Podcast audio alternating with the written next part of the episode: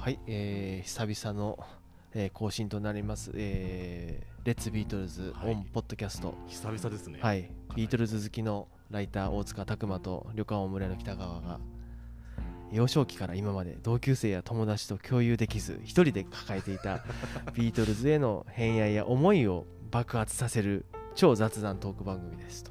そんなコンセプトの番組ないですよね。なないしや,、はい。やんないでしょ ねえねえであのねちょっと前に更新したやつで、えーエアブロードストリート。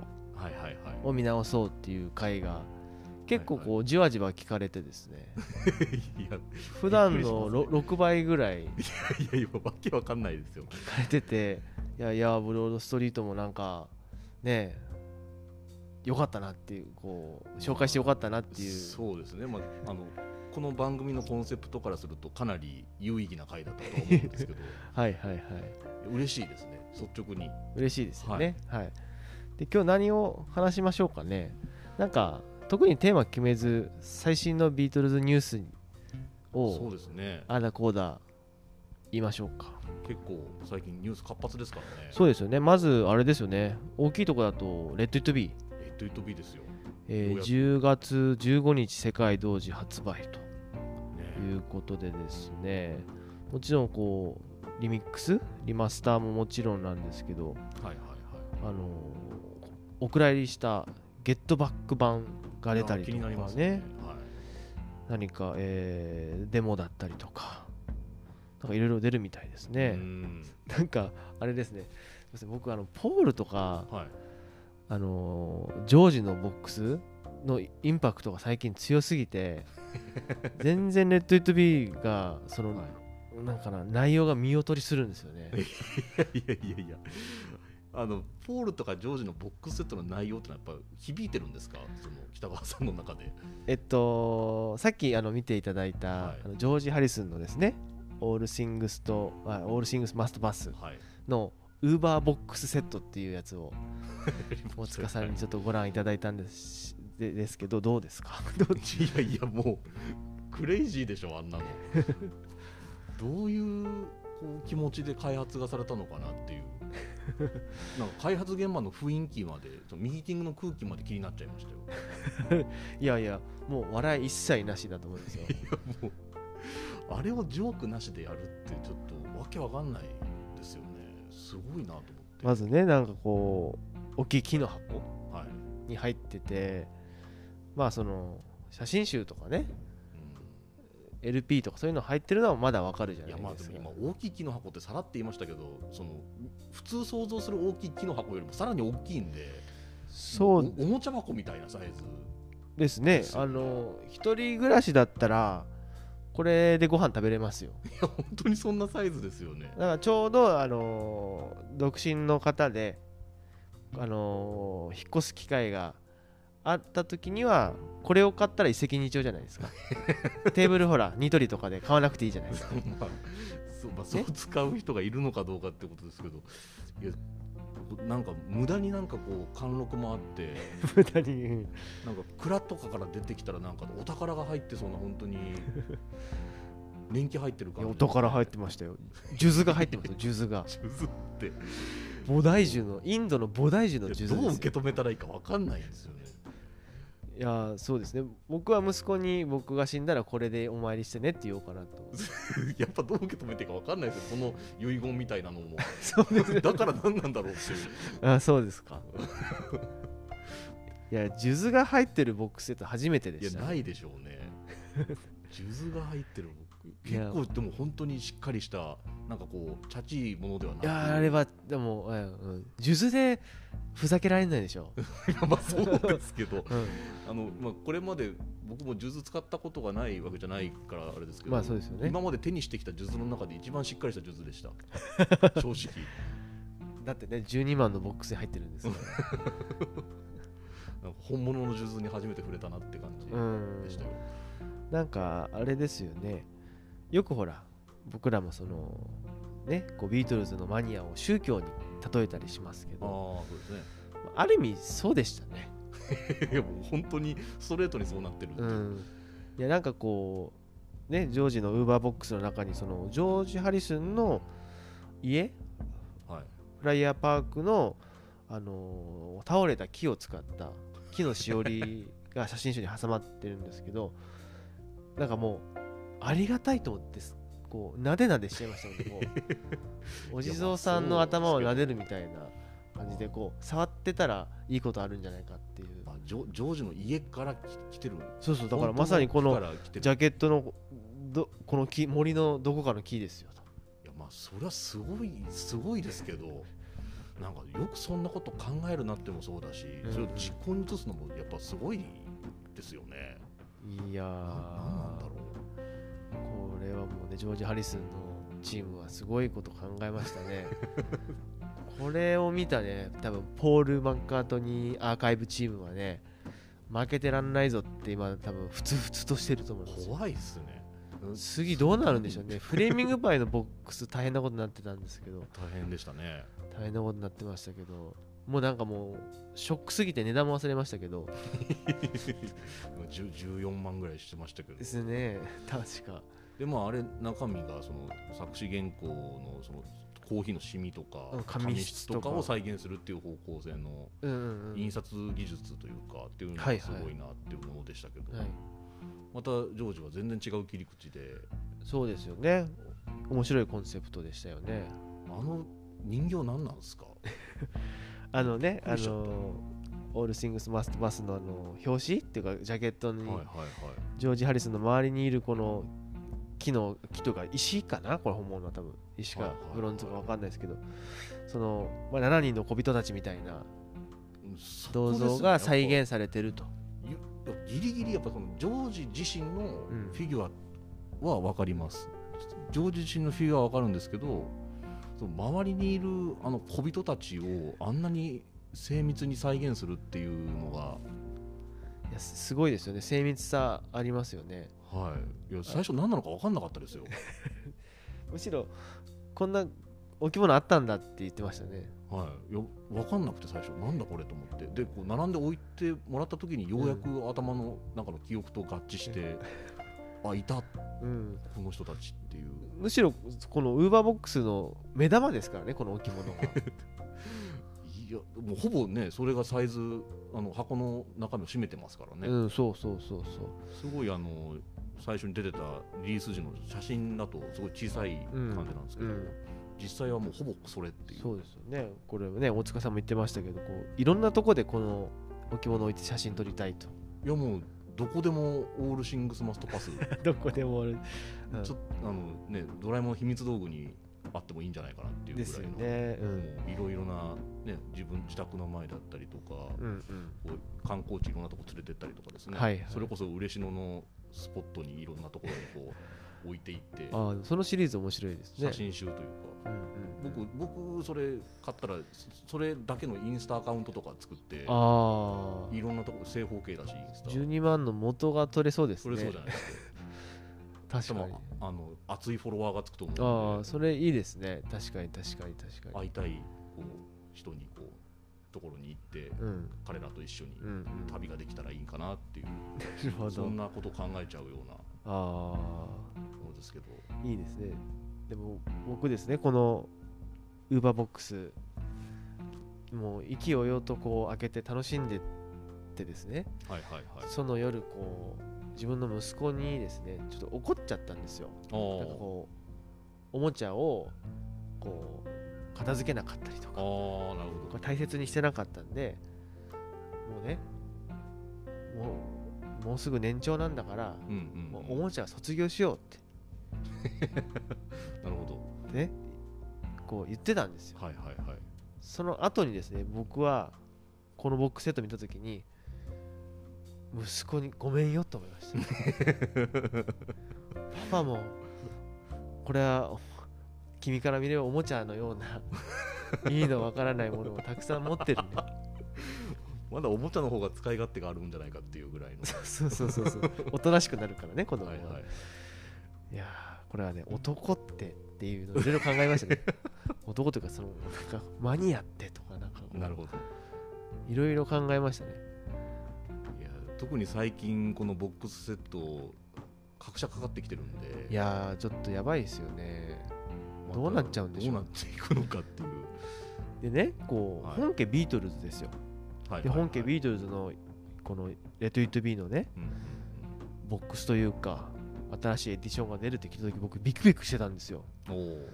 このポールのね最近のアーカイブのボックスの高単価の流れと、うんうんジョージ・ハリスンまでねこの物質世界なんてオールシングスバスバスって言ってた人がまさに無駄なものをたくさん作り始めたんで。いやこれ本家ビートルズのイエスタで Let It Be のはい。ボックス、えらい値段になるんじゃないかなと思った。ら確かに。もうねなんかアップルビルぐらいついてきそうですよね。いや1万9800円っていう値段を見て安っって思っちゃった自分が いや高いんですけどね。で普通に考えたら高いんですけどこの十何万のボックスが最近こう、ね、毎年の恒例みたいになってきてるんでこのレッド・イット・ビーがあ1万9800円。だから新手の商売なんかすごい安いなって考えちゃったんですね。そういう人が今いっぱい出てきてるんですかね。出てきてると思いますし、はい。逆になんかこの「レッド・イット・ビー」のこのラインナップとか曲とか見て、あんまり興奮しなかったう んななんだったらよかったんですかね。いやなんかもうなんかマスターテープが何十時間分とか何百時間分とかあるんだったら全部入れてほしかったです。あーなるほど、まあ、特にそのレッド・イット・ビーに関してはそういう需要ありそうですよね。いや実際ですねあのー海賊版でですよね。あるんですよ。うーん。なんか CD ロムで焼いてなんかな30枚組とかのやつが確かなるほど。あってもう売ってないなかなか売ってないです。僕探してるんですけど。でもあの Let It Be Naked の時もそういうアプローチありましたよね、だからその喋ってる言葉とか全部日本語訳にしそうそうそうてだからもうあるマスターテープ全部もう入れてほしいで入れるのかなと思ってたんですよ。そこまではなかったですね確かに。そこまでなかった。であとねちょっとがっかりしたのが映画の「レッド・イット・ビー」の方ですよ、はいはいはい、まあ、公開本当は去年になる予定でそうですね、うん、その映画館も含めてコロナで上映ができなかったり公開が遅れるっていうことで今年にななったんですよね。うんうんでそれがその映画館の、えー上映がなくなって。うん。うんプラスその発表の場がそのサブスクサイトというかディズニープラスそうですね。うん。でのその配信い。ていう形になっちゃったんですごく残念でしたね。だってほら Let It Be のあのちょっとちょい出しの5分ぐらいの映像あったじゃないですか。すごく楽しそうなうん。 Let It Be 時期のビートルズが見れた。こう Let It Be の印象がこうバッと変わったみたいな話。いや事件ですよねあれは。本当に。あのやっぱり、り綺麗な映像と楽しい映像を大画面で大音量で見たいっいや本当ですよね。て思ってたらそのパソコンで見なきゃいけないっていうちょっとね。うん、残念ですよねまあでもその6時間はあるらしいんです。そこのねぶ 量が多くなったっていうところでは嬉しい。限りなんですけどやっぱりこうその短縮バージョンでもともと映画上映するバージョンも見たかったなっていう映そうです画館でねね。そうだからその時だけサブスクに入らないといけないんでディズニープラスになんかうちも加入しないといけないんでちょっと一生懸命プレゼンしようかなと思って。ああでも入ってすぐ抜ければいいんじゃないですか？そうですね。だからまあそのディズニープラスだったらまあ一応うん。